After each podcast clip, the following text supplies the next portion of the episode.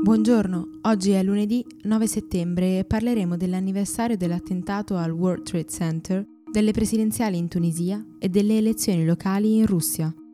Questa è la nostra visione del mondo in 4 minuti.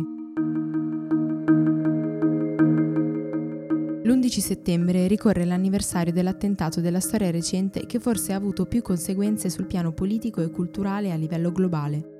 La guerra in Afghanistan continua a fare vittime e il discorso pubblico è cambiato radicalmente dopo la paura e la rabbia di quelle ore, incentivando un sentimento islamofobo ancora oggi diffuso.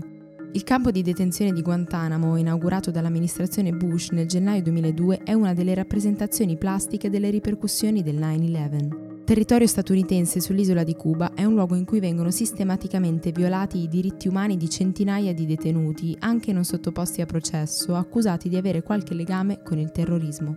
Il fatto che siano morte 3.000 persone innocenti fatica comunque a giustificare l'uso indiscriminato della forza contro altri innocenti, le discriminazioni e la sospensione delle tutele ai diritti umani da parte di un paese democratico che sono seguite all'11 settembre 2001. Questa domenica si terranno le elezioni presidenziali in Tunisia. Inizialmente previste per novembre, sono state anticipate per via della morte di Beji Caid Essebsi, deceduto a luglio dopo aver ricoperto il ruolo di capo di Stato per quattro anni e mezzo. Tra le novità di quest'anno c'è la comparsa sulla scena politica di due movimenti populisti.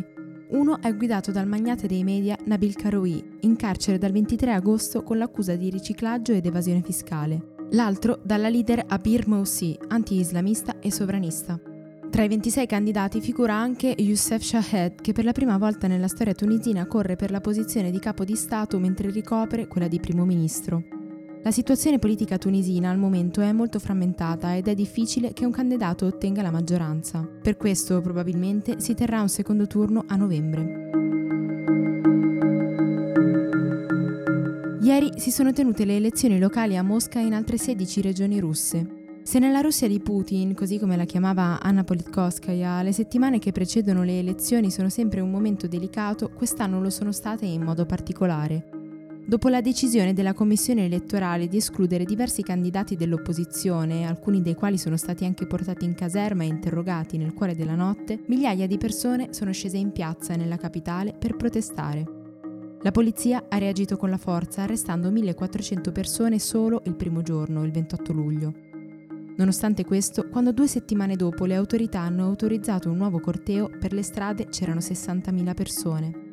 La reazione violenta del Cremlino non è nuova e nemmeno lo sono le proteste che a molti hanno ricordato la rivoluzione bianca del triennio 2011-2013. La differenza rispetto al passato però sembra essere l'inquietudine di Vladimir Putin che per la prima volta vede il suo gradimento popolare scendere.